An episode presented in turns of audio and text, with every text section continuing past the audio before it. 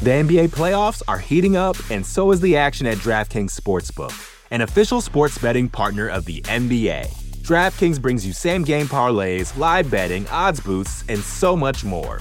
You can download the DraftKings Sportsbook app now and use code VOXMMA.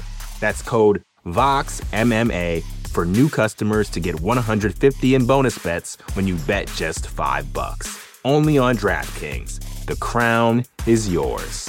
Gambling problem? Call 1 800 Gambler. Or in West Virginia, visit 1 800 Gambler.net. In New York, call 877 8 HOPE NY or text HOPE NY 467 369. In Connecticut, help is available for problem gambling. Call 888 789 7777 or visit ccpg.org. Please play responsibly. On behalf of Boot Hill Casino and Resort in Kansas, 21 and over. Age varies by jurisdiction. Void in Ontario. Bonus bets expire 168 hours after issuance. See dkng.co slash bball for eligibility eligibility and deposit restrictions, terms, and responsible gaming resources.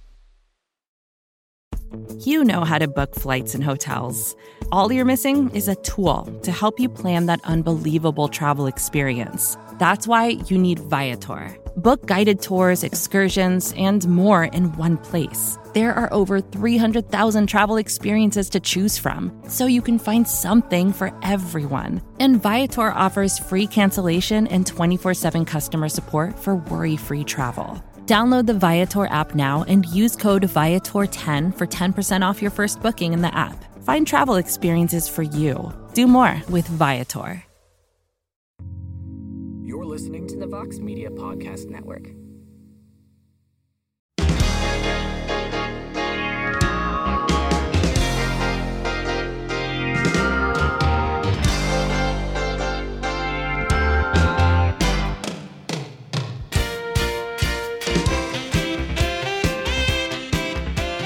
All right, everybody, it is Tuesday, July 18th, 2023, and it is indeed a heck of a morning. We are live on the MMA Fighting Twitter Spaces. You can hear the show in its entirety shortly thereafter on the MMA Fighting Podcasting Network. Hello, everybody. I am Mike Heck. Hope everyone had a wonderful weekend, having a great start to the week. We are smack dab in the middle of the summer. The UFC was just at the apex this past Saturday. The women's bantamweight division has themselves a new contender in Mayra Bueno Silva after defeating Holly Holm, submitting her in the second round. Big win for her. It's going to be interesting to see what the UFC does moving forward at 135 pounds to crown a new champion. I would assume they're going to go with Juliana Pena versus Raquel Pennington. Mayra Bueno Silva gets the winner. Only thing that really makes sense right now. I saw some people on on to the next one suggest maybe if Mayra Bueno Silva wants to get another fight in before fighting for the belt, maybe throw in there with Irene Aldana on that September 16th card. If I'm her, I'm probably not doing that, but it is an option nonetheless. But we could talk about that. We could talk about some other things. And I have a feeling excuse me, that anything that I would talk about in a monologue is going to get brought up here on the program. So let's just go right to you guys and see what you have to say on this Tuesday morning. Four Corner Sports, hello. Hey, how you doing, Mike? Um, I, I wanted to talk about a couple things. Uh, first, I'll start off with uh, Michael Venom Page. I was actually shocked to hear that uh, he announced on the MMA Hour that he's a free agent. I just wonder, you know, to you, who you think I mean, I saw Nolan King ended up putting it out there. The whole thing of uh, the Pitbull brothers, AJ McKee, and uh, MVP on UFC.com. I don't know if that's accurate or not. So I saw a bunch of people retweeting that. But do you think the UFC is going to make a push for um, Michael Venom Page? And if so, I mean, I have a feeling that somebody of that marquee, they're probably going to do something what they did to Michael, like how they did with Michael Chandler, put him on a big card I would predict maybe November, and and if that happens, I actually was looking at, uh, Tapology. I could actually see a matchup of uh, MVP versus the winner of uh, Miguel Baeza versus Jake Matthews as like kind of like a an entry into the UFC. And if he doesn't get into the UFC, who do you think he signs with? And then um, I wanted to talk about the Mayra Bueno Silva um, Holly Holm fight. I was actually very astonished at how quickly uh, the fight ended. Sorry about that. That's NYPD in the background. But uh, the reason why I felt like uh you know Bueno Silva shouldn't get a uh, a title fight is just because she's ranked ten. And how do you how do you think a matchup? I know my my my pick was Dudu uh, for Otno, but how do you think a matchup between her and uh, GDR uh, sounds like? You know, as like a number one contender fight. All right, that's all for me. Thanks. I mean, if they went that route, I mean, I wouldn't hate it, but I feel like if you go out there and you beat Holly Holm and you do it convincingly and you finish Holly Holm, whether she's 41 years of age or not, you should be in a position where your next fight is for the belt. 100%. You do it in a main event. She's ranked number three now. Let Pena and Pennington do the thing, and then MBS can get the winner. Now, if you want to give her one more fight, if you want to do the Aldana fight, if she wants to take it, sure. If you want to do GDR in the comeback fight, sure. If you're going to make her fight again, it's got to be one of those two. Nobody else makes sense. Nobody else makes sense. But if I'm Mayra Bueno Silva, I ain't fighting anybody. I'm the backup for the title fight, and then I'm getting the winner. She doesn't need to do anything else right now. This division needs movement, and they need things to happen right away. And if I'm Mayra Bueno Silva, if the UFC has a date in mind and they present it to Pena and Pennington, and one of them says no, MBS gets the next call and she's stepping in there and getting that shot because she has earned it. So maybe G- it all depends on what she wants to do, honestly. Um, the MVP thing, I didn't see that one coming, but and I know Bellator hates when I take shots at him, but how do you not know that that one of the biggest stars in your promotion is coming up for free agency. How do you not know that? MVP said on the MAR, like he didn't really know. Nobody really knew. The date just kind of passed before anyone realized. Like, how do you let that happen? How do you let that happen? I don't understand. I don't understand. What this has led to is a whole bunch of shenanigans on social media, especially on Twitter, Saw a bunch of it. Um, you go on the UFC's roster page. Both Pitbull brothers are there. MVP's there. Fedor's there. I know Fedor's retired, but he's still on there.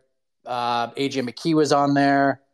And from what I understand, those names have been on that page for quite some time. Some of them have competed on UFC Fight Pass in the past, whether it's in a, in a grappling event or something that was aired on Fight Pass that puts them there. And a lot of people are speculating, well, maybe the UFC just bought Bellator. Um, I don't know for sure.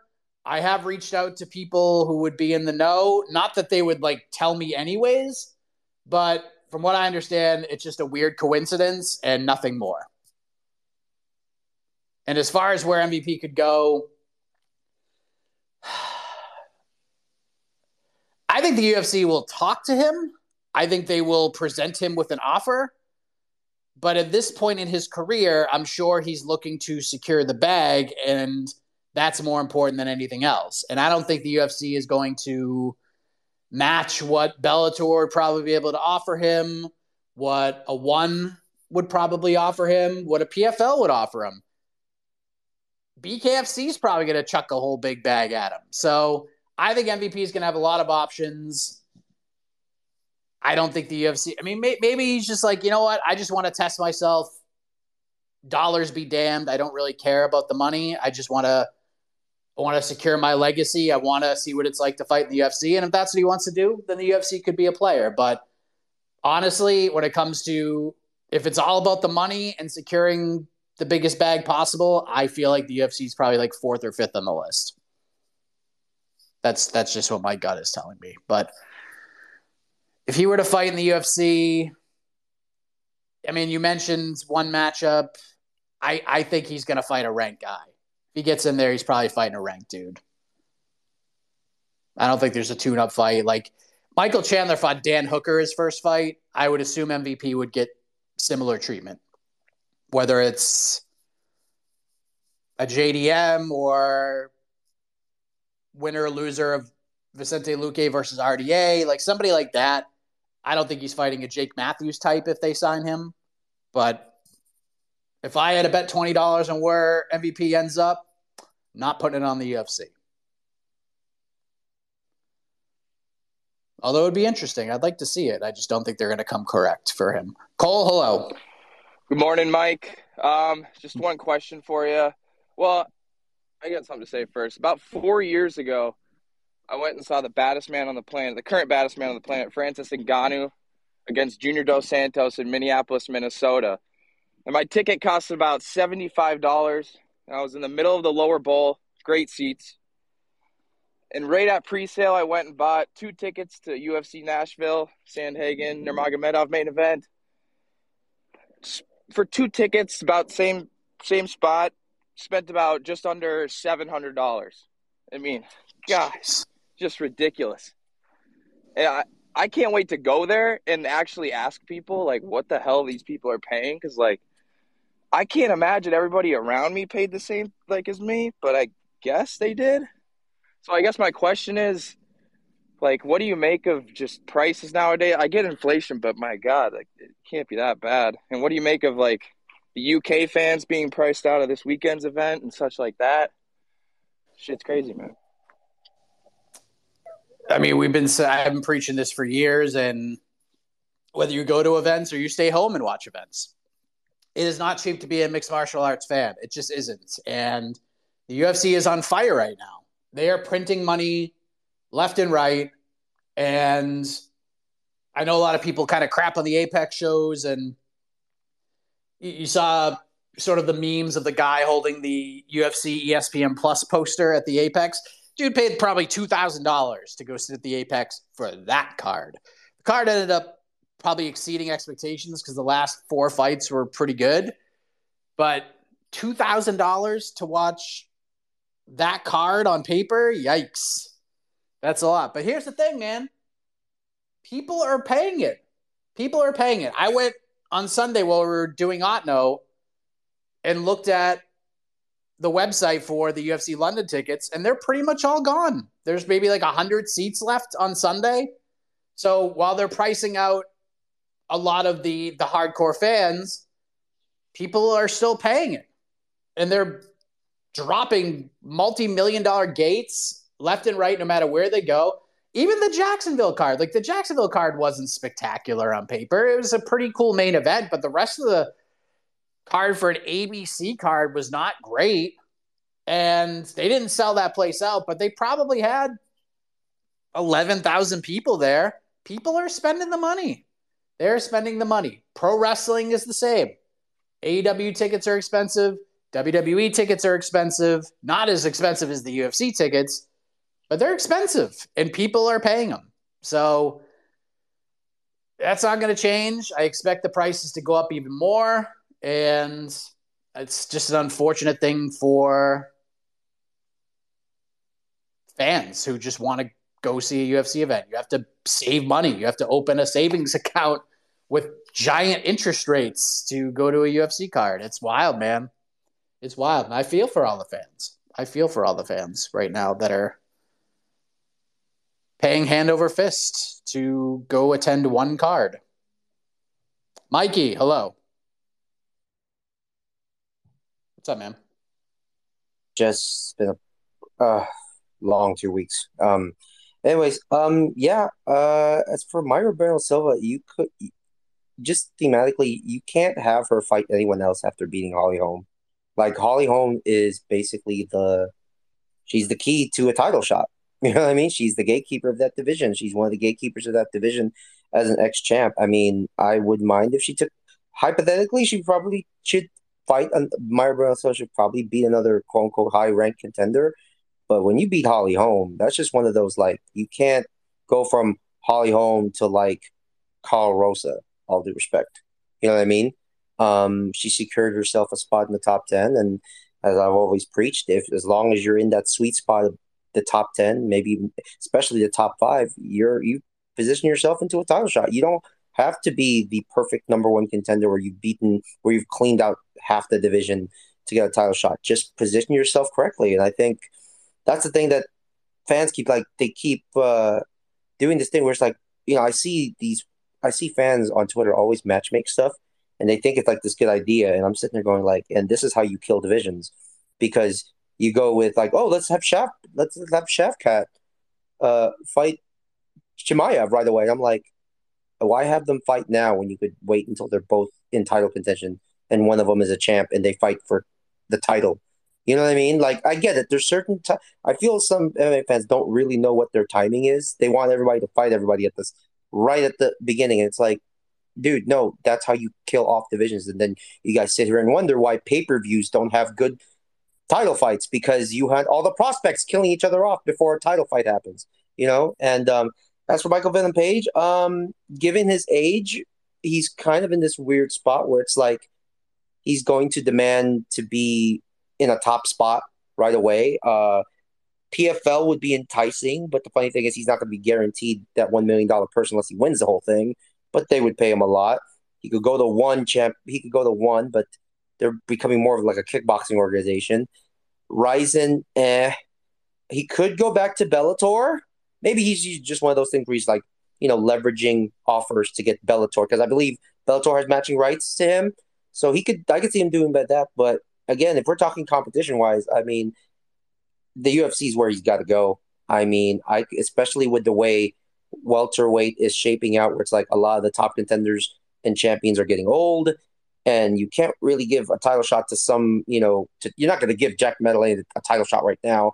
So you could, I could see Venom Page being given a contract where it's like, hey man, you win your next two fight, you win your first two fights, like Michael Chandler, he's going to get a title shot. And listen, who knows? He might even be a different fighter in the UFC than he is in Bellator, you know?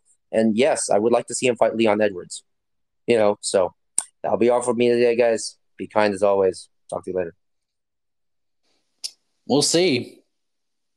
We'll see how he fits into this puzzle. I mean, again, it, it all comes down to what he wants. Is it about legacy? Is about getting the biggest fights possible against the toughest competition? If that's the case, I think the UFC is the place for him if it's about cashing in and you know a, a, lot of what he said yesterday i want to see what my value is i want to see what my value is and maybe it is a negotiating tactic to go back to bellator or go elsewhere i just don't think the ufc is going to touch what bellator had been paying him i just don't see it happening he's 36 if it's about money I, he's mentioned going back to to the bkfc world in that conversation with ariel I think they'll probably come with the biggest offer for him.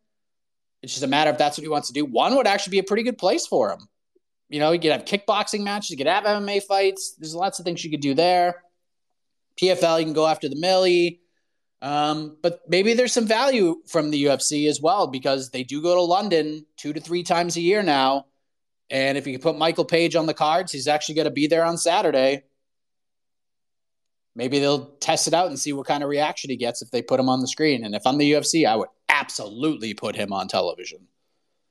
Oh, there's Michael Page, MMA fighter, high ranked welterweight. He's a free agent, not under lock and key with anybody.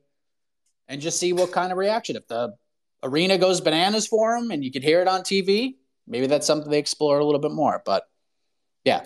And with Mayra Bueno Silva, look, if Holly Holm had won that fight, Raquel Pennington was screwed. She was out of the title fight. They were going to do Pena Holm. That's what they were doing. But guess what? Mayra Bueno Silva not only won that fight, but in hindsight, she did the UFC, and I think she did fans a big favor. I think they did a big look. Holly's a big name. She's got some big wins. She's a former champion. It means something to still beat her, even though she's 41. But she was getting a title fight if she had won. Even if she won a decision, she was getting a title fight. So, MBS, it's up to her. If she wants to take another fight, that's on her. But if I'm her, I'm just waiting to see what how this all plays out and fight the winner at bantamweight because the UFC needs to get this division going. They need to crown a new champion, and they have to try to make this division interesting, or at least at least do something. There's like 12 women's bantamweights right now, 13 with like Melissa Dixon and Irina Alekseeva, there's just not a lot here. We have to build this thing up. So we got to crown a champion. We have to defend this title a couple of times. Let's get the wheels moving a little bit. It's been a minute since uh, we've heard from Mr. Michael Morgan. Michael, what's up, buddy? You tell me. It's all about you, Mike. What the heck? What's going on? How you doing, man? I'm just living the dream, buddy. Well, that's good to see. That's tremendous uh, to be inspired by. As you know, I've seen how the sausage has been made, and there was a couple of things which you said earlier, which I just really wanted to touch upon, and that was you were talking about the tickets, especially with regards or in regards to uh, London tickets for UFC. You and I know how the sausage is made, and I'm not sure if you've seen this in action, but I have. When they actually have tickets surplus they comp a whole load. Not only do they comp them, but they literally give them away uh, on the street. I've actually seen this hundreds of tickets being given away uh, on the streets of where was it? I saw this now, Nottingham, because you'll know that this is very much a TV product as opposed to a, or as well as a arena product. So seeing threadbare arenas is never a good look. And that is what you've experienced when you saw on Sunday the exponential filling up of the O2. Yeah, man. It's uh we'll see what happens. Like I said, I looked at um we were looking things up. I was looking at I think it was Ticketmaster, whoever was distributing the tickets, and it was almost sold out. And I don't know if they they they like position it that way because they gave a bunch away. And look, even in pro wrestling events, they comp. And I'm sure the UFC had radio buys and all these different things. And when you do that, sometimes you barter. I mean, look, I've I've worked in radio a long time. Sometimes you barter with tickets, you give them away on the radio, and in turn, you run commercials for the event, try to get people to buy tickets or at least watch on television. Um, so I'm sure there's a bit of that going on. I remember when the UFC came to Albany, New York, and when I was working in Western Massachusetts, Albany was a 30 it's a 35 minute drive. So that's how the UFC did it. They they bartered, they did interview trades, they did all sorts of different things to to try to get people into the door. And that's just how the business works, but again, the ticket prices can be pretty ridiculous, but people are paying them. And the one time it's really faltered, from what I understand, and, and look, there's other examples of this, but 283 in Brazil, that crowd was dead. They were dead. Why? Because the boisterous, loud, crazy hardcore fans priced out. Priced out. It's just a bunch of high roller fans who are like, "Ooh, I'm at a UFC event," and they reacted as such. But the thing about London is whether you price out people or not, that crowd's going to be electric. At least that's what I think. That crowd, no matter what card the UFC brings, they're going to come and they're going to be ready to go and they're going to sing and they're going to dance and they're going to have a damn good time. And they're going to have a couple of soda, a couple of bevies before they go in there probably a few more while they're in there at like $17 a pop. And they're going to be feeling good and they're going to be singing songs. And when Molly McCann comes out, they're going to go absolutely insane. And then when Tommy Aspinall comes out, they're going to blow the freaking roof off the building. So, again, people are paying them, paying the prices. I remember when, Bo- soon as the Boston tickets went on sale, I had so many of my friends, family members reach out. We're like, Jesus Christ, like $300 to sit in the balcony to go to a UFC card. I'm like, yeah, man, welcome to 2023. But I'm sure that Boston card is.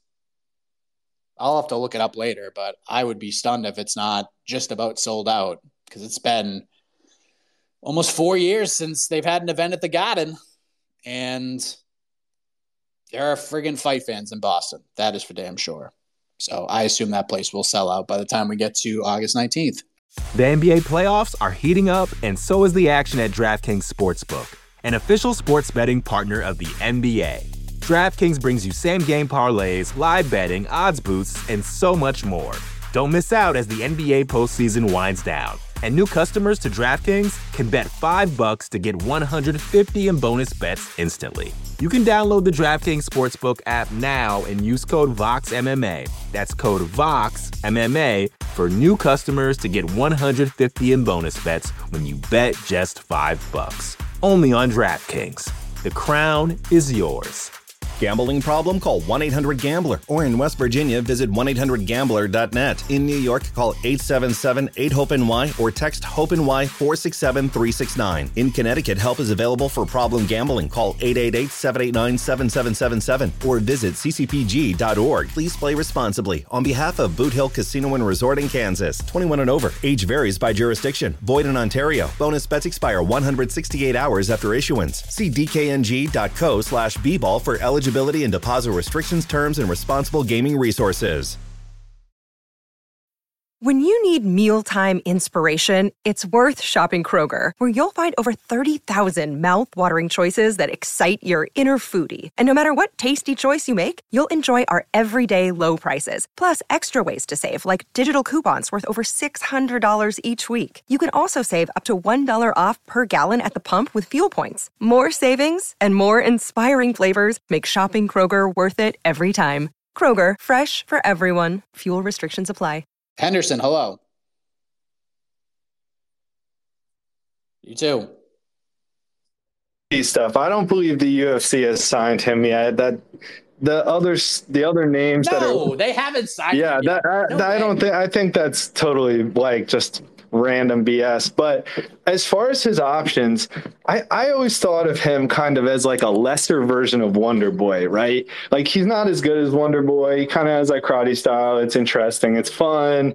He gets cool knockouts every once in a while. Um, he, so he could do the UFC thing, but I even think Wonder Boy would still beat him right now.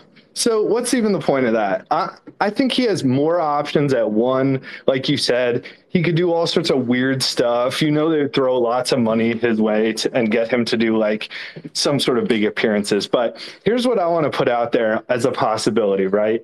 How about Showtime Pettis in the PFL uh, pay per view that's coming up? Because uh, Pettis has said he just did a boxing fight. He actually won somehow, but uh, he's going to be coming back to PFL just for pay per views from now on. And I think that would be a really cool fight. Just they could probably do it at 170. I think that would probably work for both of them. Um, and it could be a really good fight. Uh, one other thing I want to mention too is just the UFC, I think, has figured out as far as its ticket prices that for the people that are going to pay, they can charge crazy numbers. Like they could charge crazy amounts for the pay-per-views. They can charge bars a lot to show the pay-per-views. They could charge people to show up to the arena and Apex and all that. But they also know that like 75% of their audience, I would say, is just pirating it or sharing it or not paying or whatever, right? So it's kind of a weird business model because if if the only people who saw the UFC were the people who actually paid properly, they'd have such a small audience. But around the world, people are just sharing these videos, and that's what's actually growing the UFC is all these pirated stuff that they claim to hate. So I just think that's a weird model. But all right, want to hear your thoughts on that and uh, Showtime Pettis versus MVP. You could do that there, or you could do it in Gamebred boxing. That's another option for MVP because they are just paying out the wazoo to to put these these fight cards together with bigger named MMA fighters boxing each other. I mean, look at the payouts they had from that Milwaukee card. So that could be an option as well. It's definitely something to look at. But again, it's all what MVP wants. Is this about securing a bag or is this about testing yourself against the best fighters in the world? And if it's about the latter, I think the UFC is the place to go. And I think the timing's actually pretty good right now. Could MVP get himself a welterweight title fight right now? Yeah, he could fight Yaroslav Amosov, but that's an awful fight for him. And I think he probably knows that. And the juice just probably doesn't seem worth the squeeze to him at that point. Now, if it is about money, I think, like I said, I think Bellator is going to come better. I think BKFC is probably going to come the most correct. I think one PFL. I think all of them are going to pay more for MVP services than the UFC will. But I think fans would like to see MVP get tested out there and just see how it goes. Like they took a chance on Michael Chandler. I'm sure he made decent money, but I'm sure he's just not it was more of an opportunity than, hey, we're going to give you a million dollars to fight. I'm sure Chandler's making a lot of money now because he's gone out there and had fun fights and crazy finishes and performances. So he's earned that right to make more money. They gave him an opportunity. He came through in a big way for them. He's a company guy. But I think they might be a little hesitant with MVP because MVP is a guy that kind of speaks his mind when it comes to promotions. Has he dumped on Bellator many times in the past? Yes, he has. Have him and Scott Coker publicly gone back and forth more so on the MVP side? Yes. And I think when looking at potential options and where MVP could end up going, I think the UFC is going to take that into account. Do we want this guy going on the MMA hour and shitting on us? Is it worth it? Because MVP ain't going to make or break the UFC by any stretch. So it's going to be interesting to see what happens. My get, my guess is he's going to stay with Bellator. If I had to like take a stab at it, it's Bellator or BKFC. But I, who the hell knows? I mean, I can't. I'm stunned. I haven't got, gotten asked about one specific fight in fighter uh, just yet. Speaking of contracts and what they want and what they feel they're worth and all of that. Um, maybe we'll get there soon. If not, I'll talk about it and tell you what I've learned about said situation. Drew, hello. Hey, how you doing, man? Um, Good. Obviously, last time fight night was in London. You know, you had Aspinall, Meatball Molly, but this time around, pretty notorious Brit, not on the card. Paddy the Baddy. Um, what do you think about everything going on with him? The weight issues, where he would, where he's going to fight next, and you know, who he's going to fight next. I mean, he's saying the right things. I don't know. I, I, I one of the things I've learned about Paddy, and we're we're starting to see him kind of be more of himself, like less. I mean, he's still the the, the Paddy the Baddy character, and he knows what to do to rile people up and and get emotions flowing. But he's also being a little bit more honest with how things played out. Now, is he going to sit there and say Jared Gordon beat him? No. But is he going to say that he was down in the dumps in the performance and all of that and saw what people had to say and it kind of irked him a little bit? Never really heard that. I, haven't, since he signed with the UFC, I haven't really heard that from Paddy. He's starting to, to see some of the negatives and say, like, look, I'm not going to eat 8,000 calories anymore and all that. So we'll see how it all goes. He's in an interesting spot right now. That's for sure. Who he's going to fight, I have no idea. No idea. Do they want to just give him not a layup, but do they want to give him a step back and just get him going? Maybe. But I kind of feel like the ball is rolling towards a Matt Frevola fight and it's a fight that Paddy can win. And it's a fight that gets him into the top 15 if he does win. So if he fights this year, I think that's the way they're going to go. And I think that fight makes a lot of sense. I think that fight makes a lot of sense. Uh, let's go to Satan's patron. Okay, what's up? Are you there? You're muted. Hey, there you how's go. it going? Hey, this What's up, man? This is Corey out here in Denver. I was uh was going to ask you about the women's featherweight division, but I can tell you're dying for this hot tag. So tell us what you know about Paulo Costa, man. Well, I mean, what, what about the women's featherweight division? We'll do both. Uh, just what's your take on it? What should they do? Because I know, I feel like it's where I guess, well, I mean, it's worse than men's flyweight was about two or three years ago. But I feel like I don't want them to get rid of it because obviously the more opportunities, the better. But what what can they do to try and build this thing up? I know the there's more people out there. They just got to go find them. Well, um, they need somebody to like carry that division. And for a little while, they had. I mean, just just look what they had. They had. I mean, GDR won the belt in one of the worst fights of all time. I was there. Yikes. Then she was no longer the champion. Cris Cyborg won the belt, and things were interesting because Cris was there. And then Amanda just blew the doors off of her. and she was the two division champ, but the division really never moved. Like she had title defenses against the Felicia the Felicia Spencers of the world and the Megan Andersons of the world, and she just ran through all of them, and none of it was really a surprise to anybody.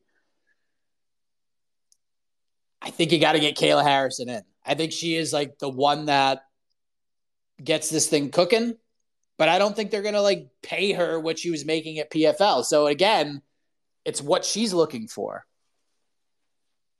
I just don't know if you have enough talent. You don't, even, you don't even have enough to fill 135 right now. The 135 pound rankings for the UFC, let me just look at them since they've been updated. But heading into Saturday, there was like 12 actual bantamweights, and then the rest were featherweights. Like, look at where we're at right now. Norma Dumont is 12. She's a featherweight. Says she can make bantamweight, but she's a featherweight. 13 is Julia Avila. I don't know when she's coming back. She just had a kid. Josiane Nunes is mostly a featherweight. Chelsea Chandler is definitely a featherweight. And they're ranked at bantamweight.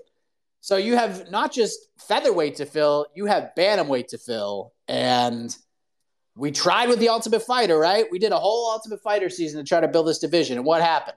Half the women they signed just went back to 135. So I don't know what they're going to do. And I don't know if, like, look, I like Norma Dumont. She wins fights. She's she's very solid. But you, there's just not a lot there. You got to you could do her and Nunes, Josiane Nunes, maybe. But then you have to build this division, but you still have to build 135. So I don't know what they're going to do. Not confident that they're going to crown a new champion and keep this division alive. Will they just kind of keep it as a thing? If they book bantamweight fights and then someone falls through last minute, they just do it at 45 like they did with some other fights. Sure, they could do that. The Paulo Costa thing. So the internet went a buzz multiple times yesterday. One was because of this whole, oh my God, there's Bellator fighters on the UFC roster page. Did the UFC buy Bellator? The other thing was a tweet went out, and let me just pull it up because we obviously were looking into this yesterday. Uh, a tweet came out. Judo Better 995 said, My inside sources show me that Costa versus Ikram is not going to happen, and UFC are looking to book Dolidze versus Aliskerov. Nothing official, but info comes from Ikram's camp, so I'm sure it's true.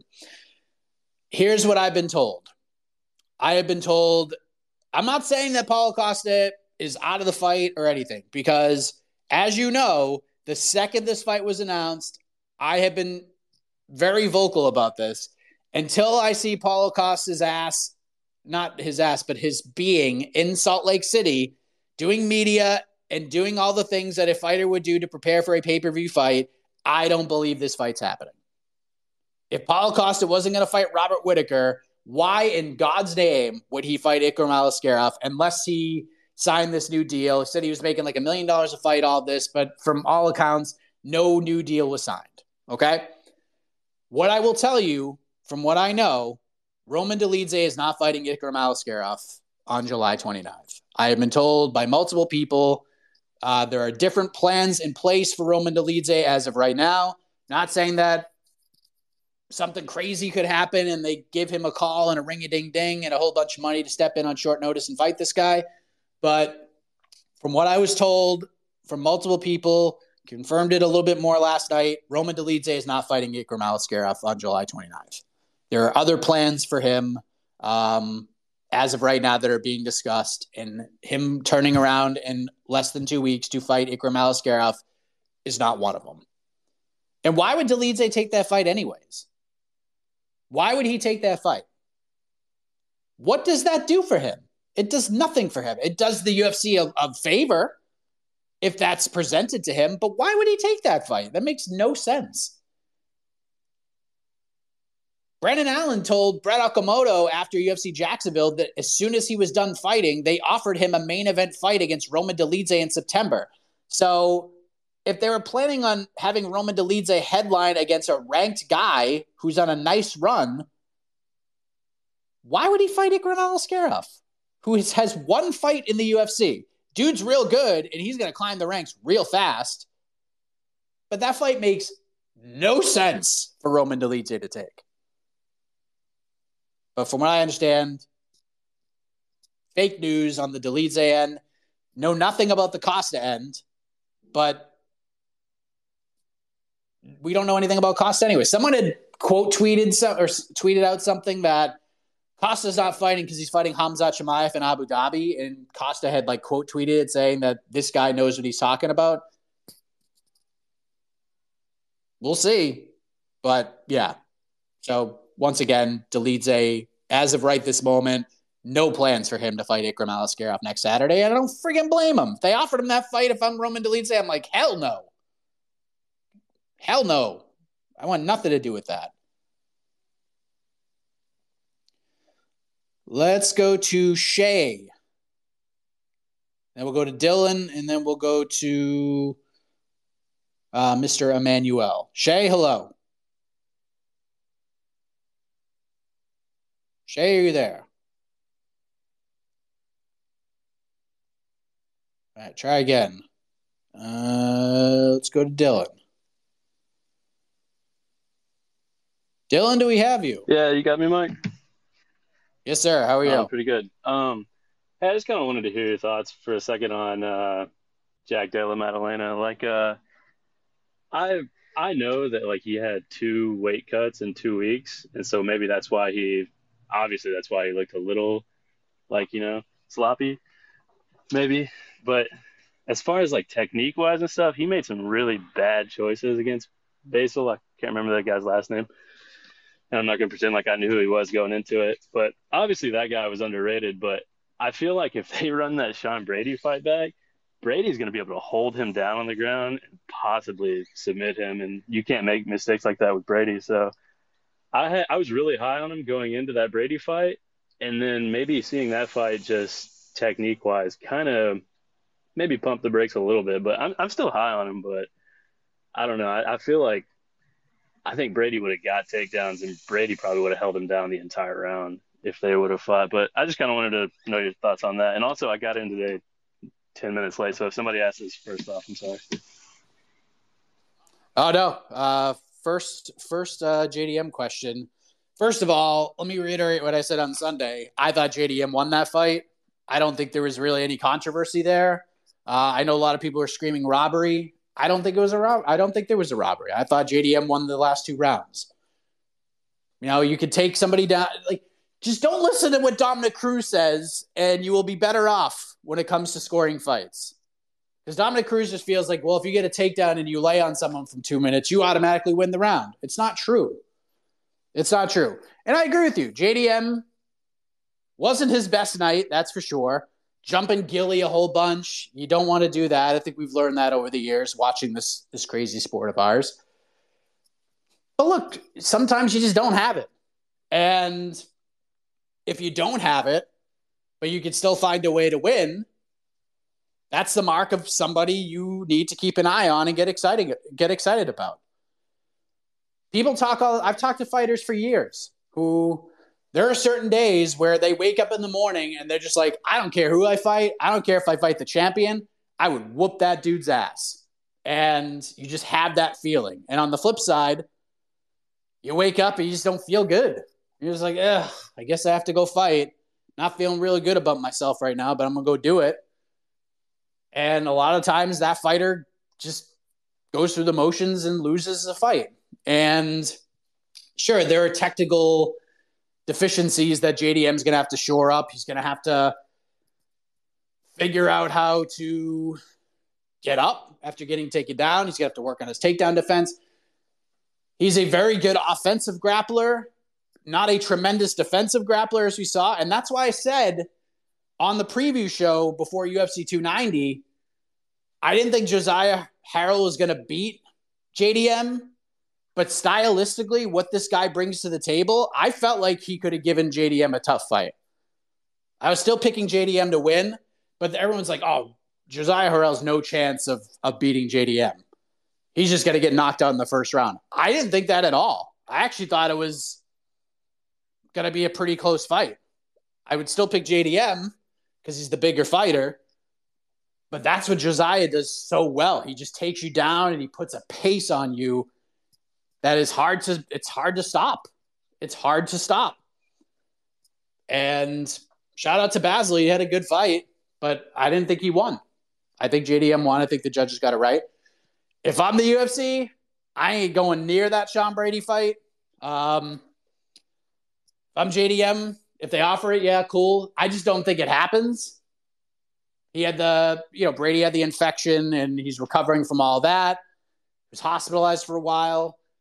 Now he's got to kind of get back in shape, get back into a camp, and then he has to travel internationally because that I would assume JDM is going to fight in Sydney next. I don't think he's going to do that. So I think Neil Magny's an interesting option. Uh, I liked the Joaquin Buckley option. I know Buckley's not ranked, but a matchup that I think JDM has some advantages in.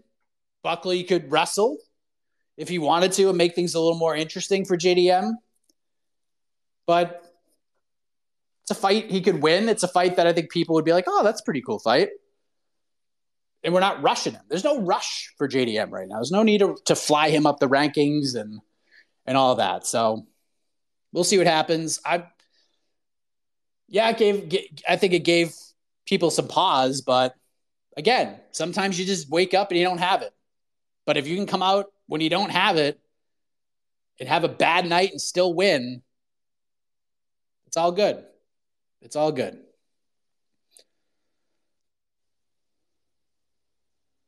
Uh, let's go to Kat Dunkor Emmanuel. Hello, sir. Yeah, hello.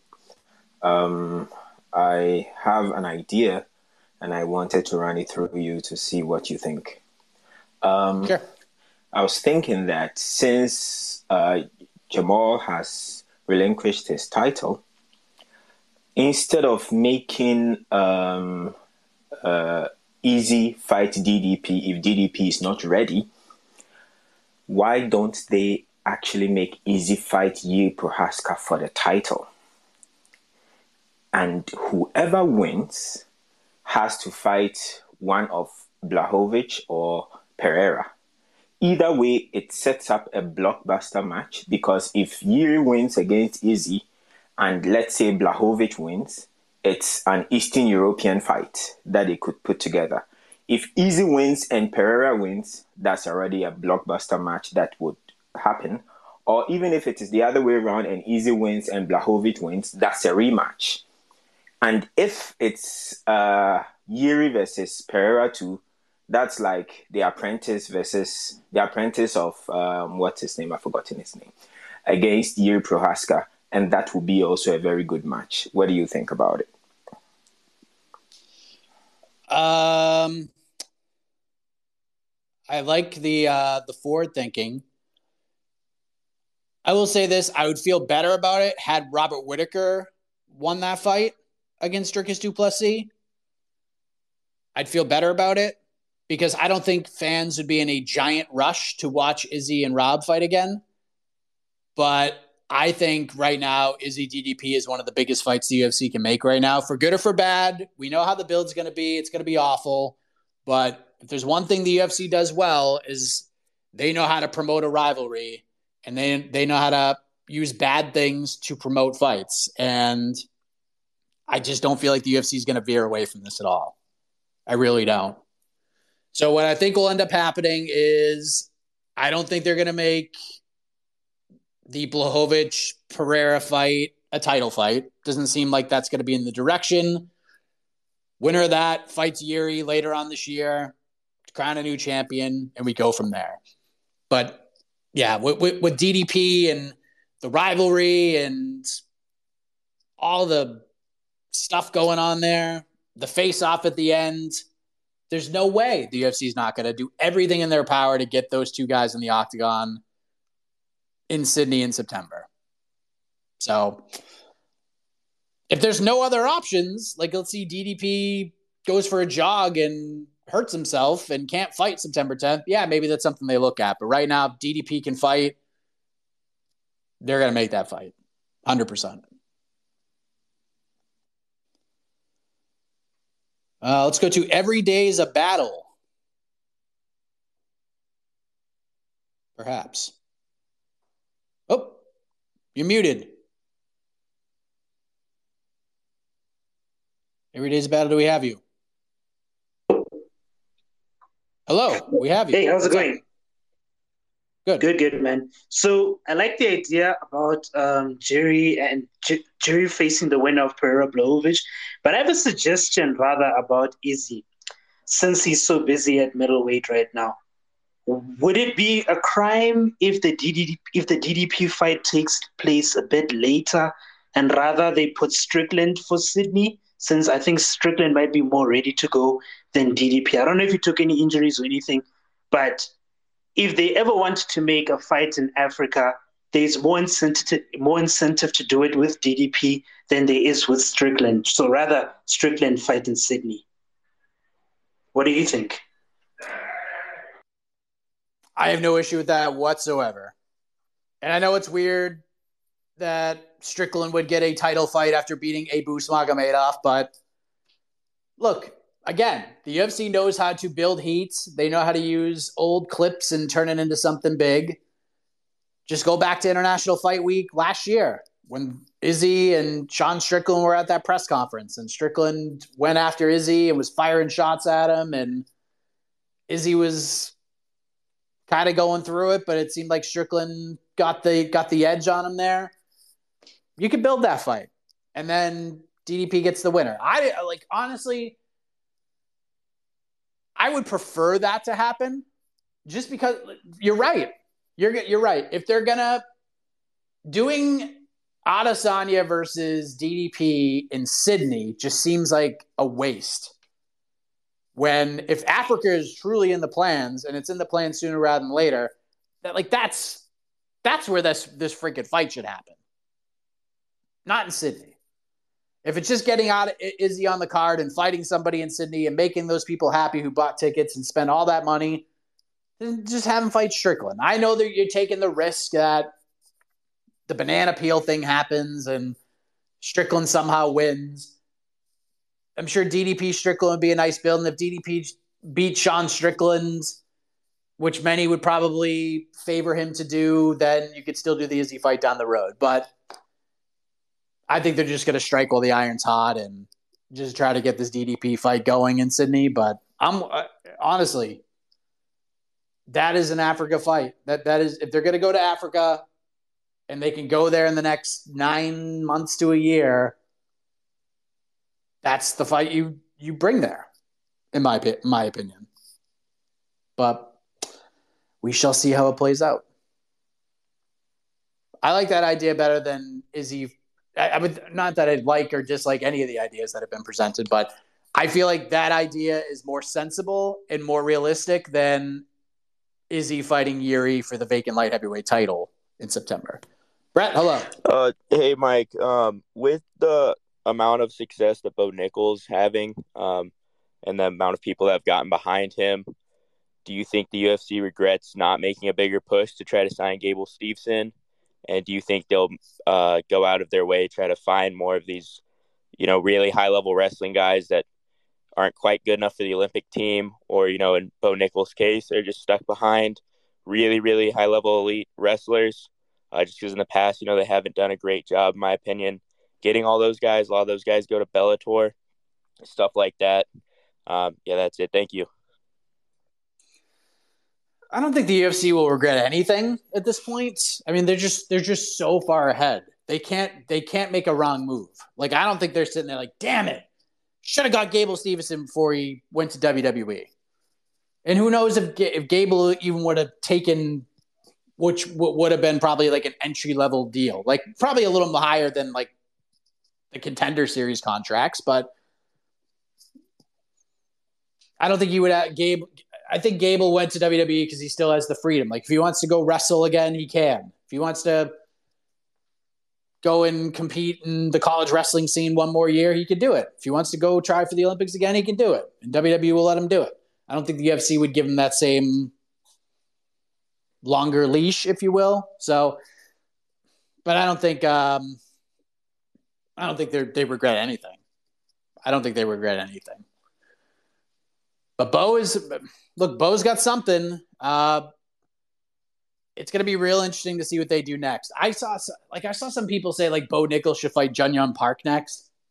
No. What? Why? Why would you book that fight now? What is the point?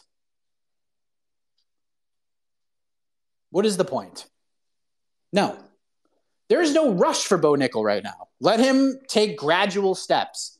They're not building Bo to anything in particular right now. Like with Alex Pereira, he was signed to get him to Izzy.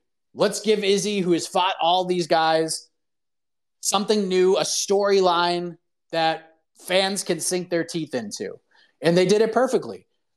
Right now, there's nothing like that for Bo. I know he continues to say, like, oh, I'm going to fight Hamzat Chimaev at Reliant Stadium, but you're so far away from that. Like, there's no need to rush him. So, my suggestion was, you know, the highest I would go with Bo right now is give him Puna Soriano. Give him Puna. I think it's a good step up. Puna's has no issue being the hammer. He will get in Bo's face. Bo would probably beat him or have a really good chance to do so. But it's a different kind of a challenge, and we're giving him gradual steps up. So, no, Jun Yong Park deserves to fight a ranked guy right now. He deserves to fight a ranked dude. Get him in there with, like I was saying on, on to the next one, and I think Jed agreed with me. Give him Nassourdine Imavov. Give Jun Yong Park Nassourdine Imavov. Do it in Paris. Imavov doesn't have an opponent for Paris. That's a good fight. Give this dude a shot against a ranked guy, and let's see what he can do. Let's go to Daniel, and then we'll go to Shay, and then we'll go to Billy, and then we're going to get the hell out of here. Daniel, hello. Hey, Mike. Heck of a morning to you. Uh, you know me, I'll keep it short and sweet here. Um, just want to get your opinions on Terrence McKinney. Uh, super exciting fighter, you know, but now he's just had a couple losses here. I think three and one here in his last four. Um, just curious, just, just what you think the next steps for him are. You know, if you think he'll still be in the UFC in a year or so. Um, like I said, just super fun and exciting to watch, but just seems like you know he's he's pretty first round reliant here. Uh, just curious on your opinions. Thanks, Mike. Yeah, it's been uh it's been kind of weird with Terrence McKinney, right? Because we've been saying this about him for a while that you know if you can get Terrence out of the first round, then you have a really good chance of winning. But this is like a different version of Terrence McKinney, where the Terrence McKinney who fought like Drew Dober, that dude is like an animal. He just went in there and tried to kill you in the first round. This guy who fought Ismael Bonfim, who fought Nazim Sadykhov on Saturday. Not saying that the that animal instinct is not in there, but he's trying to kind of cage it up a little bit, be a little more patient, and he looked pretty good and decent in that first round, and then things change. I will say this though, and I'm not making excuses for Terrence. I don't like once that fight got to the second round, I didn't think Terrence was going to win. And you can feel how you want to feel about him. Like there's, it doesn't seem like there's any gray area with Terrence McKinney. You either really like this dude and you appreciate his story and you want to see this guy succeed, or you think he's kind of an asshole on social media and you just want to see him lose fights. Either way, he ain't wrong about the fence grabs. He is not wrong. Nazim Sadykhov, and I, let me just preface this by saying, and I've been saying this for years because Jed and I have been screaming from the rooftops that every fighter, if given the opportunity, should just cheat their ass off, should just grab the fence at every point because it's not cheating if it's never called. And I don't blame Nazim Sadykhov for taking a little edge because no one's going to stop him from doing it. But Terrence isn't wrong. The referee, after multiple warnings, should have been like, all right, dude, like you've grabbed the fence like four times, and I believe there was a fence grab or two in the first round too. Like, stand him up at least. At least be like, no, no, no, no, no. We're standing you guys back up. And you can't deny that the fence grab did not help Sadykhov get better positioning in order to finish that fight. So Having said that, I don't think McKinney would have won that fight once it got to round two. But yeah, very, very strange where we've gone w- with him because record break, seven second knockout against Matt Frevola. Gets the win over Fares Ziam, steps up on short notice, fights Drew Dober in one of the craziest three minute and 17 second fights you'll ever see. Gets knocked out, taps Erick Gonzalez in two minutes, and then gets highlight reeled by Ismael Bonfim, and then gets tapped by Nazim Sadykhov. It's just been a very weird road. I'm not ready to give up on Terrence McKinney yet, but I'll tell you what. Someone mentioned earlier who should Paddy fight? And if Paddy wants a fight that is not against Matt Frevola, that has some buzz, that's a step back from a Jared Gordon, I think the Terrence McKinney fight makes perfect sense for for Paddy. Because I would pick Paddy like right now, I would pick Paddy to win that fight. There aren't a lot of guys. I mean, I just feel that the durability of Paddy, his ability to take a shot and not go down and not get taken out of a fight, I feel like that's just going to cause a lot of problems. I think Terrence will fight very emotional in that fight, and I think Paddy can weather a storm and probably win. So I feel like a fight between Paddy and Terrence McKinney is more realistic now than ever. But I don't know. It's a it, it's it's been a strange run for Mr. T Rex. All right, Shay, do we have you? Yes, yes, yes. Good morning. Good morning. What's, I I was wondering your thoughts on this UFC 294 coming up. We only have one official fight, and with Islam, the the amount of opponents available doesn't seem very high level. I mean, Charles said he can't fight. Volk coming off his successful elbow surgery just announced today. I mean, you're hoping that Gaethje and Poirier beat the shit out of each other in a couple weeks. I mean, who is a true contender that Islam can fight? I mean, he hasn't fought since February. Like, you're thinking this has to be his card. Like, what are your thoughts? Like, what do you? They got to build this card. I mean, tickets come out Friday, so I'm wondering what you think they're gonna give Islam, and is it gonna be? I mean, you got people like Chandler, but he's coming off a loss. You got people like Dariush, he's coming off a loss. It Doesn't seem like there's a solid opponent that makes sense, and I don't know what they're gonna do. Yeah, this is a conundrum, but um, this is this is Volkanovski's world right now. We are we are living in Volk's world, and if Volk says, "Hey," and apparently the elbow surgery isn't major, it's just uh, you know something he's just cleaning something up. So when he said at the post fight press conference, like if they want, like if that opportunity is there and I want to take it, I could. I believe him. I believe him. It's just a matter of does he want to do it? Because that is a back pocket fight. We don't not we do not need to see Volkanovski fight Islam again. Not right now. I want to see those two guys fight again, but let's let these dudes like defend their titles a little bit more. Volk, incredible performance against Yair. I want to see Volk fight Ilia Topuria so bad. And I just want to see how that fight works. Like Volk has guys to fight, and he's got guys coming up that are going to make for really interesting matchups at this point of his featherweight run. So he's got guys to fight. Islam, right this second, doesn't have guys to fight, but he still has guys to fight. He's got Oliveira, who's coming off the win over Dariush. Just Oliveira doesn't seem like he's going to be ready for October. We don't know for sure. This could be Oliveira just negotiating, perhaps, maybe get a couple extra bucks to get him in there. But I think if Volk wants to fight, he's the number one option. And you mentioned a name to me that that I've been screaming for a while now. Do not count Michael Chandler out of this race. In fact, if Volk ain't going, I think Chandler's going to get the shot. I think he's going to get the shot. Why? Because he's a company guy, because he's over like Rover. He says yes. And who the fuck knows what's going on with Conor McGregor right now? If you're Michael Chandler, you got to get in there. Like, you got to get in there and fight. And if they give you a title shot and Conor, I mean, who's going to say no to that? So I feel like Chandler is a very viable option here. And if it ain't Volk, or if it's Volk, Oliveira, Chandler, that's how I feel this is all going to, how this all plays out. If Volk calls the UFC right now and says, look, I'll be able to fight in October, that's the fight. If he can't go, I think they'll take one more stab at Oliveira. If Oliveira is steadfast on no, can't do October. Chandler's getting a phone call. And Chandler ain't going to say no to that fight. So I think those are your three options. And I kind of feel like Chandler's a really good chance of getting this fight. But we'll see. We shall see. All right, we'll get Zach in here, and then I really have to go. What's up, Zach? Hey, Mike, can you hear me?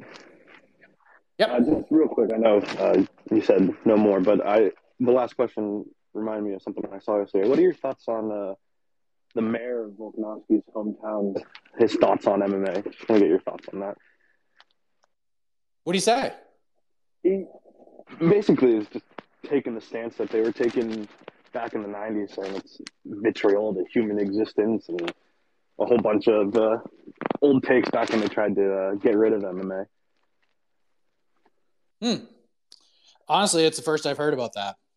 It's the first I've heard about it. So interesting considering how much the sport has boomed in that part of the world. But yeah, so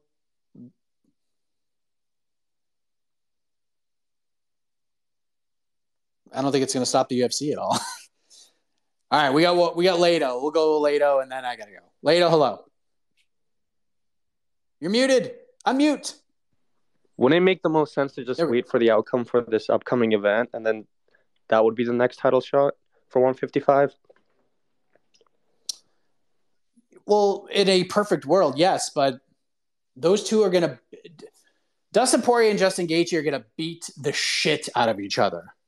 They are going to kill each other in that fight, regardless of how long it takes. So, to ask those two guys who are preparing for an absolute war, who are going to beat the hell out of each other, to turn around and fight for a belt less than two months later, or a little over two months later, you are asking a lot. Now, if Dustin Poirier wins that fight, it's gonna be it's gonna be a tough hang to get him back in there because one, it's just not ideal because this honestly, Poirier gets a title shot and loses. I mean, that's probably his last chance at this point because eventually this division is going to have to move forward with some of these other contenders. Plus, on top of that, Poirier is a dad and his daughter's in school, and he has talked many times about I would prefer to fight in the summertime. So I don't have to pull my daughter out of school and all that. And he talked about that a lot after the Michael Chandler fight. Not ideal to fight November. Got an offer he really couldn't refuse. He had to pull his daughter out of school to go to Florida for different parts of the training camp. And when he was asked about fighting Dariush in February, a lot of people are just like, no, not really interested in that. What he was trying to say, at least in my opinion, was I'm not interested in fighting Dariush in February because then I'm going to have to pull my daughter out of school again I'm not fighting till July, all of that. And it seemed to kind of work out. I just don't think it happens. I don't think either of those guys turn around that fast. And Islam is fighting on this card. Like he's going to fight in Abu Dhabi. Otherwise, like, what are we doing here? What's going to headline if it's not him? It's got to be him. And then he can fight Oliveira. Then he could or the the thing that stinks for Oliveira is as soon as if Oliveira doesn't take that fight in October, the winner of the BMF title fight is going to skip over him. There's just it's just that, that that's just going to happen. So the winner of the BMF title fight will fight the winner of Islam and whoever Islam fights. Now, if Justin Gaethje goes out throws one punch and knocks Dustin Poirier out. Could he turn around and fight for the belt? Sure. But both these guys are kind of on the home stretch of their careers. And they both probably are on their last chance to be a world champion. I don't think they're going to rush themselves into it. I don't. So I don't like it. Sure, it makes it. If Abu Dhabi is in December, different story. But it's October. You can't move it now. It's already set. Tickets going on sale this week. So I think it's going to be Islam Chandler. That's gonna be my guess, unless Volk wants to make something crazy happen. I think we'll get Chimaev on that card. Maybe against Jared Cannonier. We got Tim Elliott, Muhammad Mokaev. Like, I, honestly, I don't, I don't know how the rest of this card is going to fill out. Usually they, they put two title fights on these cards, but like, what other do you do? It's kind of weird, but do you do Pennington Pena in Abu Dhabi just to give him a second title fight? I, I don't know. What other title fight could he do? The only other one I thought of was Pantoja, and you could do Amir Albazi because it makes sense to have Amir fight for the belt in Abu Dhabi. I think that's Amir's best chance of getting a title shot next. But Pantoja and Moreno beat the shit out of each other. It's tough ass to get him back. Don't, honestly, Leon and Colby aren't like that. Make, fight makes no sense in Abu Dhabi.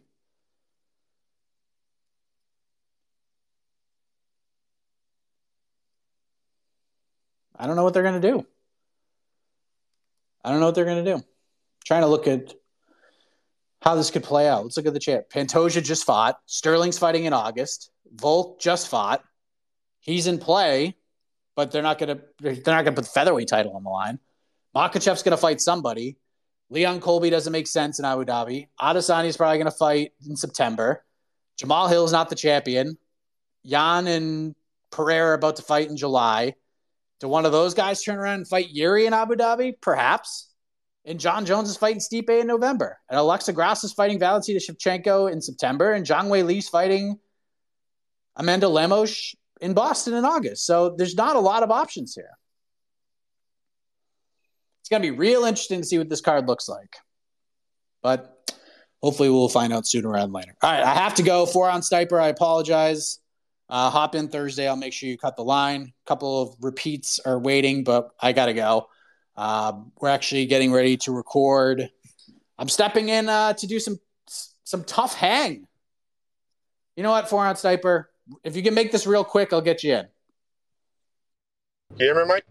Yo. Oh, I thought you said uh, cut the line for Thursday, but I'll take it. Thank you. Thanks for uh, having me. I saw that. I saw the, the tears, and I, I, I couldn't couldn't say no. Oh, oh did I lose you? Oh, there yeah, go. somebody yeah. called me. Sorry about that. I'll try to make this quick. Uh, appreciate it. Uh, so Nathaniel Wood, I don't know if anybody asked about him, but what do you think about his fight, and how do you see that playing out with him and Andre Fili this weekend? That's all, Mike. It's a good fight. It's a good fight, and I, I think it's a winnable fight for Nathaniel Wood, and one that can make him look good and make him uh, another very interesting another interesting dude at uh at 145. Another potential another potential uh opponent for Volk in the future, perhaps. But yeah, good fight. Fili brings it every time. Nathaniel Wood looks has looked great at 145. Should be a banger. It's one of the best fights on the card. That's that's for sure. Okay, I gotta go. Uh, yeah, so I'm to be doing Tough Hang with GC. So look for that after the Ultimate Fighter episode drops. Yes, I will have to watch the Ultimate Fighter. And we'll see if Conor McGregor can avoid the historic sweep. 0 7 against Team Chandler. Uh, Hunter Azure is fighting New England's own Rico DiSciullo in the final fight of the quarterfinals. And hopefully, this is a good episode because if I have to waste time watching The Ultimate Fighter, um,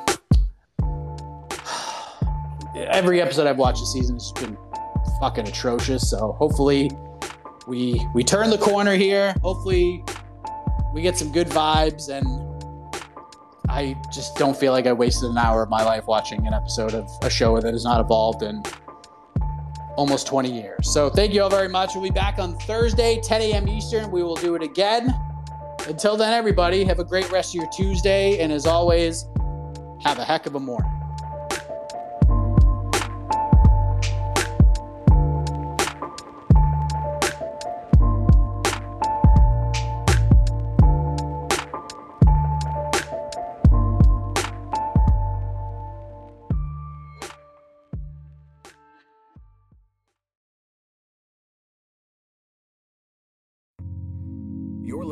Vox Media Podcast Network.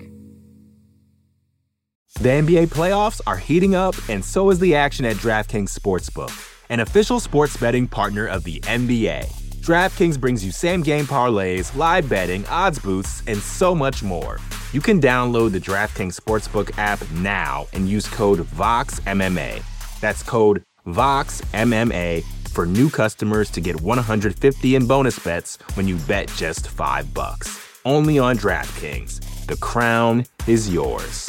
Gambling problem? Call 1 800 Gambler. Or in West Virginia, visit 1 800 Gambler.net. In New York, call 877 8 HOPE NY or text HOPE NY 467 369. In Connecticut, help is available for problem gambling. Call 888 789 7777 or visit ccpg.org. Please play responsibly. On behalf of Boot Hill Casino and Resort in Kansas, 21 and over. Age varies by jurisdiction. Void in Ontario. Bonus bets expire 168 hours after issuance. See dkng.co slash bball for eligibility eligibility and deposit restrictions, terms, and responsible gaming resources. More to dos, less time, and an infinite number of tools to keep track of. Sometimes doing business has never felt harder, but you don't need a miracle to hit your goals. You can just use HubSpot because their all in one customer platform can make growing your business infinitely easier. Imagine this high quality leads, fast closing deals, wildly happy customers, and more benchmark breaking quarters. It's not a miracle, it's HubSpot. Visit HubSpot.com to get started today.